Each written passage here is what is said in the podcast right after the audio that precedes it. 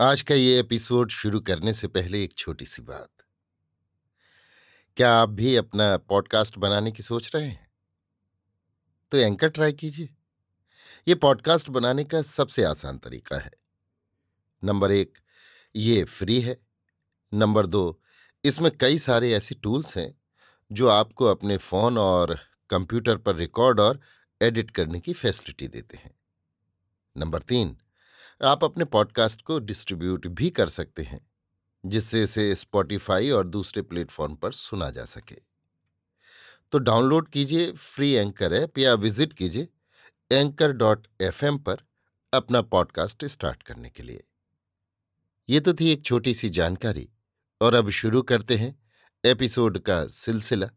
तो आज के एपिसोड में लीजिए सुनिए सूर्यकांत त्रिपाठी निराला की लिखी कहानी, प्रेम का परिचय, मेरी, यानी समीर गोस्वामी की आवाज़ में।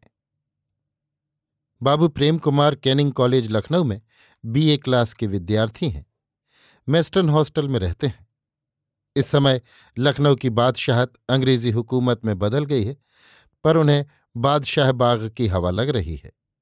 चमन, बहार, गुल और बुलबुल के परिस्तान में पैर रखते सैर करते हैं। उर्दू शायरी का अजहद शौक, इश्क का नाज उठाते हुए चलते पलकों पर एक सदी पहले का स्वप्न। उर्दू के खुद भी कुछ अशार लिखे हैं। कभी कभी हौज की बगल में बैठकर पढ़ते हैं। हॉस्टल के मुशायरों में सबसे ज़्यादा चंदा देते, हिंदी के ज्ञान में अक्षर परिचय भर। पत्रिका में शेर खोज खोज कर पढ़ते हैं। तारीफ़ उसी पत्रिका की करते हैं जो हिंदी अक्षरों में उर्दू के शेर छापती है। मीर गालिब जौक आदि के दीवान के दीवान, बर जबान याद, दाग को उस्ताद मानते हैं। हॉस्टल के छात्र उन्हें नवाब साहब कहते हैं। यों वहाँ दो एक को छोड़कर सभी नवाब हैं, पर एक दर्जे में पाँच साल फेल होकर शिकस्त न खाने वाले बाबू प्रेम कुमार इज़्ज़त की सल्तनत में बढ़ गए हैं। घर के अमीर हैं, कहते हैं, तहजीब सीखने के लिए लखनऊ आए थे। चौक इसी मतलब से जाया करते हैं। इसीलिए किताबों को तलाक दे दिया है। सर में एंगल कट, इंग्लिश फ़ैशन, बाल, पैरों में बूट, आज के यही दो चिन्ह, बाकी अचकन, पाजामा, टोपी, चाल ढाल और गुलाबी उर्दू, हिंदुस्तानी एकेडमी की नेशनल ड्रेस और लिंगुआ इंडिका से चस्पा होती हुई। अंग्रेज़ी बंदरगाहों से दोस्तों को नवाबी गुलस्तानों में लाकर छोड़ते और हर तरह हवा खिलाकर कबूल करा लेते हैं कि सिवा नवाबी सभ्यता के चिकारे के, विश्व सभ्यता का कोई भी बाजा मनुष्य के गले से हु बहू नहीं मिल सकता। अंग्रेज़ी कार्नेट तो गधे की धुधकार है। ऐसे गुणों से बाबू प्रेम कुमार छात्रों की आँख आँख पर रहते, गले गले से फिरते हैं। खास बात यह कि क्लास की छात्राओं से निषेध की ऊँची चार दीवारी छायावादी ढंग से अनायास पार कर प्रायः मौनालाप किया करते हैं। लिहाजा विद्यार्थी प्रतिक्षण इनकी तरफ़ देखने से विरत नहीं होते। छात्राओं की निश्चल मौन दृष्टि में छात्रगण अनेक प्रकार की चंचलता सोच लेते हैं और खुद ब खुद बातचीत के कच्चे सूत से बाबू प्रेम कुमार को मज़बूत बाँध देते हैं। हॉस्टल में प्रेम कुमार की बगल में शंकर का रूम है। शंकर ब्राह्मण का लड़का है। अंग्रेज़ी पढ़ता हुआ भी पीढ़ियों के संस्कारों की पूरी रक्षा करने वाला। साबुन और सुरती का कारखाना खोलकर पिता ने कई लाख रुपए पैदा किए हैं। पुत्र को धर्म रक्षा के साथ अंग्रेज़ी शिक्षा प्राप्त करने को लखनऊ भेजा है।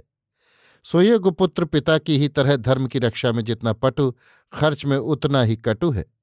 पीछे पूंछ सी मोटी चोटी, कई पेंच के बाद बांधने में एक कौशल, खोलने पर बाल बल खाते हुए। कहता है, इलेक्ट्रिसिटी शरीर में प्रिजर्व करने का सबसे पहले ये आर्यों का निकाला हुआ तरीका है। एक समय वो प्रेम कुमार के साथ था। अब दो साल आगे फाइनल एमए में है। तीन साल से बाबू प्रेम कुमार इसे अपने रास्ते पर सभ्य करने का परिश्रम कर रहे हैं, पर ये अब तक सूरदास की काली कांवर सिद्ध हो रहा है। जिस प्रकार बाबू प्रेम कुमार मुसलमान सभ्यता के ऊँचे फाटक से आदमियों के साथ जानवरों को निकालते रहते हैं उसी प्रकार शंकर आर्य सभ्यता के संकीर्ण दरवाजे के भीतर ब्राह्मणों के सिवा दूसरी जाति को नहीं बैठने देता। इसी विरोधी गुण के कारण प्रेम कुमार प्रायः उससे अपने प्रेम की बातें कहा करते हैं। मतलब कब उसे पिघलाकर अपने रास्ते वहाँ ले जाए। मौसम बदलने तक प्रेम कुमार की दो तीन रंगीन प्रेम की घटनाएँ बदल चुकती हैं। तब तक वो बराबर अपना माल कोंस गाकर शंकर की शिला में बैजू बावरे के हाथ में मंजीरे छोड़ना चाहते हैं। नैसर्गिक प्रकृति से प्रेम कुमार की भौतिक प्रकृति चर्चा में शंकर को अधिक रस मिलने लगा, क्योंकि ये और भी शीघ्र बदलने वाली और भी आकर्षक, मनुष्य के स्वभाव के और भी निकट है। पर उसकी ओर चलने की शंकर को हिम्मत नहीं होती, क्योंकि धर्म भीरुता ने उसे वास्तव में भीरू बना दिया है। जब प्रेम कुमार सुनाते हैं, आज मिस सी ने सिकंदर बाग में बुलाया था। क्या करूँ? किसी का न्योता टाल तो सकता नहीं। जाना पड़ा। भाई जान देती हैं। पूछने लगी, कहो तुम हमेशा के लिए हमारे हो? कहना पड़ा। अब ऐसा प्यार ठुकराया तो जाता नहीं। फिर क्या कहूँ कि क्या क्या बातें हुई? वहाँ से हम लोग कार्लटन होटल गए। खाया पिया। मौज से बारह बजे तक रहे। सुनकर शंकर चलते मूसल से उखल की दशा को प्राप्त होता है। तत्काल वासना वशीभूत कर लेती है। पर पिता की बात, जात जाने का भय हृत कंप पैदा कर बढ़ने से रोक लेते हैं। जब तक वो अपनी बिगड़ी दशा को राम नाम जप कर सुधारता है, तब तक बाबू प्रेम कुमार अपनी दूसरी घटना उसके सर पटक देते हैं। कल मिस लीलावती का पत्र मिला था। लखनऊ में उससे खूबसूरत कोई नहीं। ये मैं दावे से कह सकता हूँ। क्या गजब की आँखें देखती क्या हैं, पार कर जाती हैं। रात आठ बजे विक्टोरिया पार्क में मिलने के लिए बुलाया था। देखो, ये सब इस चेहरे की करामात है। दुनिया में कामयाबी हासिल करना चाहते हो तो पहले चेहरा सुधारो। मैं कहता हूँ, तुम जैसे मनहूस मुहर्रमी सूरत बनाए फिरते हो, तुम्हारी बीवी भी तुम्हें नहीं प्यार कर सकती। ये चेहरा ही प्यार करने वाला नहीं। हाँ फिर लीलावती से बड़ी दूर तक मंजिल तय हुई। शंकर की नसों का खून फिर तेज बह चलता है। बेचारा पलकें दबाकर रीढ़ सीधी कर संभलता और दस पाँच दिन बिगड़े हुए मन को सुधारता है। तब तक एक फिर नई खबर आ पहुँचती है। इसी तरह उसने तीन साल पार किए। पतिव्रता स्त्रियों के तीसरे कोठे से चौथे तक उतरने की कभी उसे हिम्मत नहीं हुई। सिर्फ़ एक दफ़ा आजमाइश की थी। प्रेम कुमार धीरे धीरे प्रेमी का परिचय में सूक्ष्म से स्थूल होने लगे। पहले केवल अपने व्याख्यान के प्रभाव से खींचने के उद्योग में थे। अब अपने नैसर्गिक सुख के लिखे प्रमाण भी पेश करने लगे। शंकर उनसे सुन चुका था, किस तरह कुमारियों तथा महिलाओं से आँखें मिलाकर बातचीत की जाती है। आवाज़ कहाँ तक शिष्ट और अल्फाज कैसे कैसे कौन कौन से खास तौर से प्रयोगों में आते हैं? एक रोज एकांत में अपने ही क्लास की एक छात्रा से आजमाइश के लिए उतरकर बुरी तरह फेल हुआ। इसके एक संबोधन मात्र से जो आग उसकी आँख से निकली। फिर रस्टिकेट होने के डर से इसने किसी मिस की तरफ़ आँख नहीं उठाई। आज एक पत्र लेकर फड़कते हुए प्रेम कुमार शंकर से मिले और लिफाफा सहित शंकर के पास बिस्तरे पर फेंक कर कहा, देखो क्या लिखा है? शंकर उठाकर पढ़ने लगे। अंग्रेज़ी में पत्र यों लिखा है, मेरे प्रिय प्रेम कुमार, आज कितने दिनों से कॉलेज जाती हूँ तो एक बार तुम्हें अवश्य देखती हूँ। नहीं देखती तो दिल की आग नहीं बुझती। पर तुम तुम कितने कठोर हो। मेरी तरफ़ भूल कर भी नहीं देखते। ईश्वर ने तुम्हें ये रूप मुझे जलाने के लिए दिया था। जो चीज़ अपनी नहीं, मैं उसे चाहती। तुम हंसोगे। हंसो, ये मेरे भाग्य होंगे। पर क्या मैं आशा करूँ कि मुझे जलाने वाली आग तुम मुझे दोगे? ज़रूर दो, प्यारे। मैं कुछ भी तुमसे इस नश्वर संसार में नहीं चाहती। सिर्फ़ वही आग वही जलती हुई मुझे जलाने वाली अपने रूप की आग एक बार मुझे दे दो और देखो, मैं तुम्हारे सामने ही किस तरह जलकर राख हो जाती हूँ। प्यारे, अब ये हाथ जवाब दे रहा है। आंसुओं का तार बंध रहा है। क्या लिखूं? क्या एक बार, बस एक बार तुम मेरे प्यासी द्रगों को तृप्त करने के लिए कल शाम बनारसी बाग में मुझसे मिलोगे? तुम्हारा हमेशा हमेशा के लिए दिल से आभार मानूँगी। उफ। पाँच, हिबेट रोड, लखनऊ। तीन अप्रैल, उन्नीस सौ बत्तीस। तुम्हें न मिल सकने वाली तुम्हारी शांति। पत्र को बड़े गौर से शंकर ने कई बार साध्यंत पढ़कर कहा, भाई, है तो ये किसी सच्चे दिल की पुकार, है ना? गर्वपूर्वक प्रेम कुमार ने सर उठाकर कहा, तुमसे मैं कई बार कह चुका हूँ कि और कुछ नहीं तो जरा अपना चेहरा भले आदमी की तरह सुधार लो। पर तुम पूरे गंवार ही रहे। लेकिन कहाँ इसने तुम्हें देखा होगा? मुझे तो कभी कभी बड़ा ताज्जुब सा लगता है। कहाँ देखा होगा?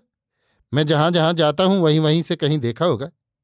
फिर कुछ दूर चलकर खुद तांगे से उतरकर तांगे वाले को पता पूछाने के लिए कह दिया होगा। अच्छा ऐसा भी होता है। अरे, मूर्ख लखनऊ है। फिर जब दिल की लगती है, तब दिल के खुदा रास्ता भी बंदे को बता देते हैं। मुमकिन दूसरी तरह पता लगाया हो? किसी गर्ल्स कॉलेज की लड़की जान पड़ती है। कॉलेज की लड़कियों में मेरी पहचान काफ़ी है। लेकिन हर एक तुम्ही से स्वयंवरा होती है। मुझसे नहीं। देखो इधर देखो। इस रूप से होती है। ये शाही शान लखनऊ में दूसरी जगह न पाओगे। बाबू प्रेम कुमार की तरफ़ एक बार देखकर शंकर खूब प्रसन्न होकर हंसा। प्रेम कुमार कायस्थ है। बाल और चेहरे के रंग में बहुत थोड़ा सा फ़र्क है। तेल, साबुन, पाउडर और सेफ्टी रेजर की दैनिक रगड़ से मुँह का तो मेल छूट गया है, पर चमड़े का स्याह रंग वार्निश शुदा बूट की तरह और चमकीला हो गया है। काले रंग पर पाउडर की सफेदी देखने वालों की आँखों में गजब ढाती है। तुम हँसते क्यों हो? नाराज़ होकर प्रेम कुमार ने पूछा। इसलिए कि तुम जो कुछ कह रहे हो, इसमें कहीं तिल रखने की भी जगह नहीं। तो क्या जाओगे ही? जाना मेरा फ़र्ज़ है। प्यार वाले कलेजे मोम से भी मुलायम होते हैं। जरा सी आँच नहीं सह सकते। पिघल कर खत्म हो जाते हैं। तुम्हें इसका कुछ पता तो है ही नहीं। ठीक कहते हो। मुझे कहीं से ऐसा न्योता आ जाए तो पहले तो जाने की हिम्मत न हो। अगर जी कड़ा करके जाऊँ तो मिलने के वक्त भगवान जाने क्या हो। सरस्वती देवी शायद ही जीभ तक पहुँच सकें। प्रेम कुमार हंसने लगे। Face is the index of mind, यानी चेहरा मन का सूचीपत्र है। तुम्हें कहीं से न्योता मिल भी नहीं सकता। तुम जरा ये ब्राह्मणों की पोंगापंथी छोड़ो तो कुछ दिनों में तुम्हें आदमियों से मिलने लायक बना दूँ। शाम को बनारसी बाग में एक तरफ़ तांगा खड़ा कर, हिरन, गेंडा, चीते, शेर, चिड़िया शुतुरमुर्ग कंगारू, बाघ, भालू, भेड़िए, गधा और जेबरा आदि के घेरे घेरे पिंजड़े पिंजड़े प्रेम कुमार चक्कर मारते रहे। प्रिया को वो खुद पहचानने वाले नहीं। प्रिया द्वारा पहचाने जाने वाले हैं। इसलिए जो भी हसीन, नवीन साड़ी में लिपटी, लपट सी उठती, उनकी तरफ़ आती हुई देख पड़ती है। पूरे ताव से दो एक कदम उसकी तरफ़ बढ़ जाते हैं। बस उसके साथ की सखी या आदमियों की आलोचना पहुँचती है। कैसा अहमक है? अंधा कहीं का। बस पैर रुक जाते हैं। आशा दूसरी तरफ़ फेर देती है। पूरी चार घंटे तक बाग में चक्कर लगाते रहे। दो तीन बार तांगे वाला, आ आ कर पूछ पूछ कर लौट गया। जहाँ कहीं बैठी महिलाएँ बातचीत करते हुए देख पड़ी, ये देर तक उनके चारों तरफ़ कावे लगाते रहे। धीरे धीरे बाग निर्जन हो गया। ये फिर भी बारह दरी के चारों ओर टहलते रहे। शांति न मिली। शांति खोकर शिथिल देह तांगे पर आकर बैठे और हॉस्टल में आ चुपचाप लेट रहे। दूसरे दिन शंकर ने खबर लेने की गरज से आकर कमरे में प्रेम कुमार को मुरझाए बैठे हुए देखा। ये प्रेम कुमार के प्रेम का खुमार न हो, ऐसा ख्याल कर चेहरे की तरफ़ तारीफ़ की निगाह से देखते हुए पूछा, क्यों भाई, कल पहली पहचान वाली शाम अच्छी तो कटी? पूछकर बगल में बैठ गया। हिंदुस्तानी सबसे पहले इसीलिए बदनाम है कि वादे के हज़ार पीछे दो भी पक्के नहीं निकलते। तभी तो गले से गुलामी छूटती नहीं। ऐसी ऐसी गंदी आदत वाले अगर चाहें कि अपना सुधार सामाजिक या राजनीतिक कर लें तो क्या खाक करेंगे? झुंझलाए हुए प्रेम कुमार बोले तो कहो, कल वादा खिलाफी रही। मैं तो पहले से तुम्हें सचेत कर रहा था कि कहीं किसी ने मज़ाक न किया हो। पर तुम भी ऐरे गैरे, नत्थु खैरे सबको युधिष्ठिर का अवतार समझ लेते हो। मेरी आदत है। मैं अपनी तरह दूसरों को भी तहजीब पसंद भला आदमी मान लेता हूँ। और लखनऊ में खासकर पढ़ी लिखी लड़कियों में ऐसी बेहुदा भी रह सकती हैं। मैं कयास में नहीं ला सकता। पूरी गुस्ताखी की निगाह से देखते हुए शंकर ने कहा, तब तो बड़ा धोखा हुआ। सारा मज़ा किरकिरा कर दिया। सामने चिट्ठी रसा आता हुआ देख पड़ा। प्रेम कुमार उसी पर दृष्टि जमाए हुए थे। वो भी उन्हीं की तरफ़ बढ़ रहा था। पास आ एक लिफाफा दिया। खोलकर पढ़कर प्रेम कुमार प्रसन्न हो गए। कहा, देखो हम लोग गलती में थे। देखो कितनी अच्छी साफ़ दिल की तस्वीर है। शंकर चिट्ठी लेकर पढ़ने लगा। लिखा है, प्राणेश प्रेम, तुम मेरे लिए कल कितने परेशान थे। जब जानवरों के घेरे घेरे घूमते हुए अपनी शांति की खोज में व्याकुल हो रहे थे, तब मैं अपनी माँ के साथ बैंड स्टैंड के सामने वाले मैदान में खड़ी उधर से तुम्हें जाते हुए देखकर हंस रही थी। जी चाहता था दौड़कर तुम्हारी शांति का पता दे दूँ और पहले पता बताने का पुरस्कार तुमसे कबूल करवा लूँ। पर मेरी माँ साथ थी, इसलिए तुमसे मिल नहीं सकती थी। पर क्या तुम इतना सोच ले सकोगे कि मैं कितनी बार कितनी तरह आँखों से, दिल से, गले से और प्यार से तुमसे मिल चुकी हूँ? मैं वही हूँ जिसे देखकर तुम चौंके थे। मेरी मौन पुकार सुनकर मुझे देखकर खड़े हो गए थे, फिर उदास होकर चले गए थे। तुम समझो कि अपनी चाहने वाली के दिल में कितनी आग तुम फूक गए हो। वो अपने प्यारे के असली प्रेम की परीक्षा कर ना मिल सकने के कारण कितना तड़प रही है। आह, तुम्हें इतना कष्ट अपनी शांति के लिए स्वीकार करना पड़ा।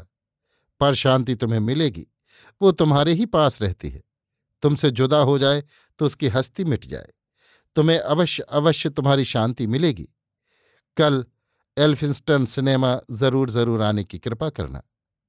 हिबेट रोड, लखनऊ, चार अप्रैल 1932 तुम्हारी शांति। मुस्कुराकर शंकर ने कहा, यार, इनके पत्र में तो पूरी कविता रहती है। हाँ काफ़ी पढ़ी लिखी जान पड़ती हैं। अंग्रेज़ी बड़े काट की लिखती हैं। आत्मगौरव को छिपाने का प्रयत्न करते हुए प्रेम कुमार ने कहा, जब माँ साथ हो, तब कैसे कोई खुले दिल से बातचीत करे? किसी ऊँचे खानदान की जान पड़ती हैं। शंकर ने बढ़ाकर कहा, ज़रूर ये काट छांट किसी फटीचर घर की लड़की की हो ही नहीं सकती। खानदानी घर की लड़की की मिसाल धूप से दी जाती है, जो बारह साल धूप में झुलसती रहने पर भी तिल से गीली रहती है। इसीलिए जान से बची रहती है। किसी ने जरा सा पानी डाला या आसमान से चार बूंदें पड़ी कि चौगनी हरियाली से लहरा लहरा कर पानी डालने वाले की तारीफ़ करती रहती है। इस तरह उसकी आँख ठंडी कर फ़ौरन बदला चुका देती हैं। बहुत दुरुस्त कहते हो। क्या सिनेमा जाने का विचार है? आग्रह ज़ाहिर करते हुए शंकर ने पूछा। ना जाने की क्या बात हुई? अगर न्योता और वो भी भले घर का, किसी को मिले और वो न जाए तो उससे बड़ी मेरे ख्याल से दुनिया में दूसरी बेहूदगी है ही नहीं। आईने को सामने की मेज पर रखकर सेफ्टी रेजर में नया ब्लेड लगाते हुए प्रेम कुमार ने कहा, चाहिए ज़रूर जाना। तबीयत मेरी भी होती है कि जब तुम मिल लो, तब एक बार उनके दर्शन करूँ। अंग्रेज़ी में कविता ज़रूर लिखती होंगी। हाँ दिल एक सच्चे शायर का है। हर सेंटेंस चोट करता है है ना? करारी, चोट तुम पर है, तड़प मुझे हो चली है। कोई लफ्ज निकाल दो तो सारा मजमून लंगड़ा। दाढ़ी में साबुन लगाते हुए प्रेम कुमार ने कहा, मैं मिल फिर वादा करता हूँ, तुम्हें ज़रूर मिला दूँगा। इसी तरह धीरे धीरे भले आदमी बन जाओ। अब जमाना ब्राह्मण वाले ख्यालात से बहुत दूर बढ़ गया है। तुम बाकायदा पढ़े लिखे आदमी हो। कुछ अपनी तरफ़ से भी समझो। खैर, मैं तो पहले मिलने जुलने की आज़ादी मानता हूँ, फिर और। छह का समय है। एल्फिस्टर पिक्चर पैलेस के सामने लोगों की भीड़ है। शैलबाला फ़िल्म जोरों से चल रही है। चवन्नी और अठन्नी वाले झरोखे में लखनऊ के पान वाले हिंदू मुसलमानों के आवारा गर्द नौजवान लड़के और गरीब बाशिंदे एक दूसरे पर चढ़े हुए टिकट के लिए बढ़ते जा रहे हैं। कई प्राइवेट मोटरें आकर लगी हैं। प्रेम कुमार बड़ी देर तक इधर उधर टहलते रहे। कुछ देर तक तस्वीरें आज वाली और आगे होने वाली फ़िल्मों की। सुलोचना, जुबेदा, माधुरी, कज्जन, मुश्तरी, शीला कपूर और मुख्तार बेगम आदि की देखते रहे। यद्यपि इन सब के चित्र उनके कमरे में बड़ी हिफाजत से रखे हैं। और जुबेदा की एक तस्वीर बड़े खर्च से सुनहले बॉर्डर में आईने की तरह चेकदार बंधवाकर मेज पर रख दी है। वहाँ तस्वीरों के पास रहने का खास मतलब यह है कि शांति आवेगी तो जाने के समय मुलाकात हो जाएगी और मालूम भी हो जाएगा कि वो किस दर्जे में गई। अभी से टिकट खरीद कर कहीं जाकर बैठना बेवकूफ़ी होगी। कहीं उस दर्जे में शांति ना मिली, ना गई तो कोई भी प्रवीण नवीन पत्नी का हाथ पकड़े उधर से गुजरता है तो प्रेम कुमार उन्हें शांति और उसका बाप समझकर प्रेम से सिहर उठते हैं। फिर तरुणी की जलती दृष्टि से मौन लाछन पा रह जाते और दूसरे वार की प्रतीक्षा करते हैं। समय केवल दो मिनट खेल शुरू होने को रह गया, तब बहुत घबराए। निश्चय हुआ कि शांति उनके आने के पहले भीतर चली गई और अतृप्त आँखों से उनकी राह देखती होगी। बड़े बेचैन हुए। कहाँ किस दर्जे में जाए कुछ ठीक नहीं हो रहा। कहाँ वो बैठी उनके नाम की माला जप रही है, कैसे मालूम करें। अंत में, बाहर रहने से भीतर रहना अच्छा। इस विचार से अपना लाइब्रेरी वाला कार्ड दिखलाकर ऊपर का टिकट कंसेशन से ले लिया। जाते जाते बत्ती भी बुझ गई। खेल शुरू हो गया। इच्छा थी, ऊपर और जहाँ तक नज़र जाएगी, शांति को उजाले में खोजेंगे। दिल बैठ गया। खेल शुरू हो गया। प्रेम कुमार की घबराहट बढ़ चली। लोग एकाग्र होकर तमाशा देख रहे थे। प्रेम कुमार चित्त की अपलक आँखों से शून्य शांति का ध्यान कर रहे हैं, उसकी बातें सोच रहे हैं। उसने लिखा है, मैंने तुम्हें देखा है, तुमने भी मुझे देखा है। सबसे ज़्यादा मैं किसकी तरफ़ खींचा था? क्या वही है वो गोरी गोरी लड़की? पर उधर से तो शायद किसी बेहुदे की दी गाली की आवाज़ आई थी। किसी कमबख्त ने यों ही छेड़ दिया होगा। खेल को एक घंटा हो गया, पर प्रेम कुमार को मालूम नहीं कि क्या क्या हो गया। केवल शांति के ध्यान में तन्मय है। घंटी बजी, हाफ़ टाइम हुआ, बत्तियाँ जल गईं। प्रकाश में ऊपर नीचे कई जगह सुंदरी से सुंदरी युवतियों को बैठे हुए देखा, पर ऐसी हालत में कहाँ जाएँ? किसे शांति समझें? जो सबसे खूबसूरत है, गौर से देखने लगे। जिससे निगाह लिपट जाती, प्रकाश में उज्ज्वल आँखें, कोट कट चिबुक मुख उसी के अपूर्व सुंदर लगते हैं। जब जिसे देखते हैं, तब उसे ही शांति समझने लगते हैं। कैसी विपत्ति है! इतनी युवतियों में कौन सबसे सुंदरी है? निर्णय करने में मन सक्षम नहीं। जितनी हैं, उतने रूप के मुख हैं। गोल, लंबे, चकले, सभी सुंदर हैं, सभी निर्दोष। इनमें शांति कौन हो सकती है? मेहनत करते करते मन थक गया। रूपों को देखते रहने के लिए वो राज़ी है, पर शांति के निर्णय के लिए पूर्ण श्रांत। उसने युक्ति दी, इन्हीं में शांति होगी। हर स्त्री अपनी ही रूप को सबसे सुंदर समझती है। यदि वो वास्तव में रूपवती है भी, इसलिए खेल समाप्त होने पर रास्ते पर हर एक को देख लेना। खेल समाप्त हुआ। रास्ते पर आ प्रेम कुमार ठाठ से टहलने लगे। उन्हें शांति न मिली। जितनी शांतियाँ अपने पति को हाथ से पकड़े हंसती हुई शैलबाला की आलोचना में मुखर उधर से निकली, सभी बाबू प्रेम कुमार को जला जलाकर चली गईं। हताश होकर भी आशा के क्षीण, क्षणिक आश्वासन से हृदय को बांधकर प्रेम कुमार एक तांगे पर आ बैठे और बादशाह बाग चलने के लिए कहा, प्राणों की प्रेयसी प्रतिमा को पुनः पुनः दैत्यों के वीर भाव से अणुओं में चूर्ण करने लगे और वो उन्हीं के प्राणों से शक्ति ग्रहण कर कर परमाणुओं से सुंदर रूप बंध में गठित हो हो, आज की उन्हीं रूपसियों के चेहरे चेहरे से जिन्हें वे अच्छी तरह कुछ देर पहले देख चुके हैं, जो कुछ देर पहले उन्हें आँखों की दृष्टि में लांछित कर चुकी हैं। माया मरीचिका में आँखों की दृष्टि हर हर शांति के रूप में उठ उठ लुभाने लगीं। निरूपाय प्रेम कुमार हॉस्टल आ किराया चुकाकर चुपचाप अपने कमरे में चले गए। शंकर पढ़ रहा था, पर अभी चलकर बातचीत करना उसने ठीक ना समझा। सुबह भी शंकर समय बर्बाद होने के विचार से प्रेम कुमार से नहीं मिला। उधर प्रेम कुमार भी चिंताजनक मानसिक स्थिति के कारण सुबह शंकर से आकर नहीं मिल सके। कॉलेज से लौटकर बाहर से शंकर ने आहट ली। प्रेम कुमार प्रसन्न थे। एक गज़ल मन ही मन गुनगुना रहे थे। इस गज़ल को कैनिंग कॉलेज के विद्यार्थी लखनऊ का नेशनल सॉन्ग यानी जातीय गीत कहते हैं। गज़ल है, अगर किस्मत से लैला के गले का हार हो जाता, जमाने भर की नज़रों में खटकता खार हो जाता। आदि आदि शंकर को मालूम हो गया कि या तो कल इनकी किस्मत दरअसल लड़ गई, या आज अब फिर चिट्ठी में कल कहीं मिलने की आज्ञा पहुँची है। मुस्कुराता हुआ भीतर गया और बड़ी उत्सुकता से पूछा, क्यों भाई, कल मुलाकात तो हो गई? किसी ने ठीक कहा है, प्रेम कुमार बोले। जो मज़ा इंतज़ार में पाया, वो वस्ल में न पाया। तो क्या अभी इंतज़ार ही चल रहा है? कुछ ताज्जुब से शंकर ने पूछा। बात यह हुई कि कल मैं पहले शो में गया, वो दूसरे शो में आई, इसीलिए मुलाकात न हो सकी। बड़ा ताना देकर चिट्ठी लिखी है। देखो, प्रेम कुमार ने चिट्ठी बढ़ा दी। शंकर पढ़ने लगा। लिखा है, प्यारे प्रेम, कल दूसरे शो में मैं गई, पर तुम नहीं थे। ये कैसी बात?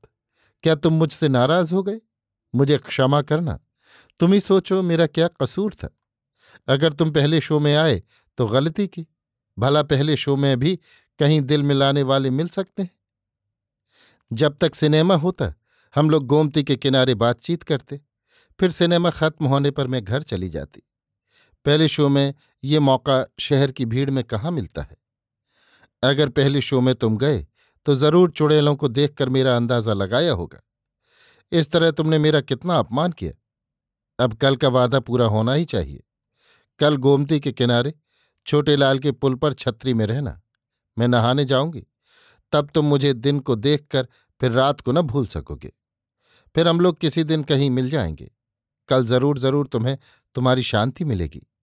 ठीक आठ बजे दिन को मैं जनाने घाट पर हूँगी पाँच हिवेट रोड, लखनऊ। पाँच अप्रैल उन्नीस सौ बत्तीस, रात एक। तुम्हारी कब से खोई हुई शांति? पढ़कर शंकर की तबीयत फड़क उठी। कहा, अब क्या? अब तो कल ज़रूर किस्मत खुल जाएगी। एक न एक ऐसा अड़ंगा लग जाता है कि बना बनाया काम बिगड़ जाता है। सहज प्रसन्न स्वर से प्रेम कुमार बोले, पहले की अड़चन अच्छी होती है, पीछे की सफलता तब बड़ी स्वाददार जान पड़ती है। प्रेम के लिए तो ये खास बात होगी। मुझे कल्पना से तो इसका ठोस आनंद कुछ कुछ मिल रहा है। शंकर ने चिट्ठी की तरफ़ देखकर कहा कल्पना नहीं, खरबूजे सा अपना भी हाल समझो। रोज साथ किसका होता है? ये उसी का रंग चढ़ रहा है जो तजवीज इतनी चोखी उतर रही है। प्रेम कुमार ने आत्मप्रसाद के उद्दात भावों से कहा, पके खरबूजों को सियारों से बड़ा डर है। दूसरे दिन पाँच बजे प्रातः नहाकर पूरा श्रृंगार कर प्रेम कुमार छड़ी लेकर छोटे लाल के पुल की ओर ठीक छह बजे चल दिए। आठ बजे तक घाट की ओर टहलते छतरी पर उठते बैठते रहे। आठ बज गए, नौ बज गए, दस बज गए। किसी ने भी उनसे आकर ना कहा, प्यारे, तुम इतने परेशान हो मेरे लिए। मैं ही तुम्हारी शांति हूँ। बल्कि एक अज्ञात मनुष्य ने पूरी उद्दंडता से पेश आकर कहा, आप बड़ी देर से यहाँ टहल रहे हैं और मैं देखता हूँ। जो भी औरत आती है, आप बुरी तरह घूरते हैं। क्या आपको इस तरह नज़र लड़ाते वक्त अपनी माँ बहनों की बिल्कुल याद नहीं आती? पाप बड़ा डरपोंक होता है। कुछ जवाब दे। प्रेम कुमार को ऐसी हिम्मत न हुई। चेहरा उतर गया। चुपचाप सीढ़ियों से चढ़कर बादशाह बाग की राह ली। हॉस्टल में जाकर लेट रहे। उस रोज खाना न खाया। वक्त पर चिट्ठी रसा फिर चिट्ठी लेकर पहुँचा। प्रेम कुमार मन ही मन शांति को शांति देने की दृढ़ प्रतिज्ञा कर रहे थे। उसी समय उसने एक चिट्ठी इन्हें दी। लेकर पढ़ने लगे। लिखा है मूर्खाधिराज तुम्हें गोमती में भी चुल्लू भर पानी नहीं मिला। पाँच, हिबेट रोड, लखनऊ। तुम्हारी शांति। पढ़कर प्रेम कुमार के छक्के छूट गए। कुछ देर बाद शंकर भी आया। पत्र वैसा ही खुला मेज पर पड़ा था। पढ़ लिया। फिर हँसी को पीकर बोला, यार, ये तो अच्छा मज़ाक किसी ने किया। अब पाँच हिबेट रोड पर चलकर देखो तो कौन रहता है? हिबेट रोड पर इन्हीं की नई ब्याह कराई हुई साली अपने अकेले पति के साथ रहती है, जो इन्हीं के कॉलेज में पहले इन्हीं के साथ रहकर अब रिसर्च स्कॉलर है। इन्हें देखकर क्षमा हंसने लगी। कहा, आप बड़े बेवकूफ़ हैं। शांति तो दीदी का ही राशि नाम है। अभी आप सुन रहे थे सूर्यकांत त्रिपाठी निराला की लिखी कहानी प्रेमी का परिचय, मेरी यानी समीर गोस्वामी की आवाज़ में।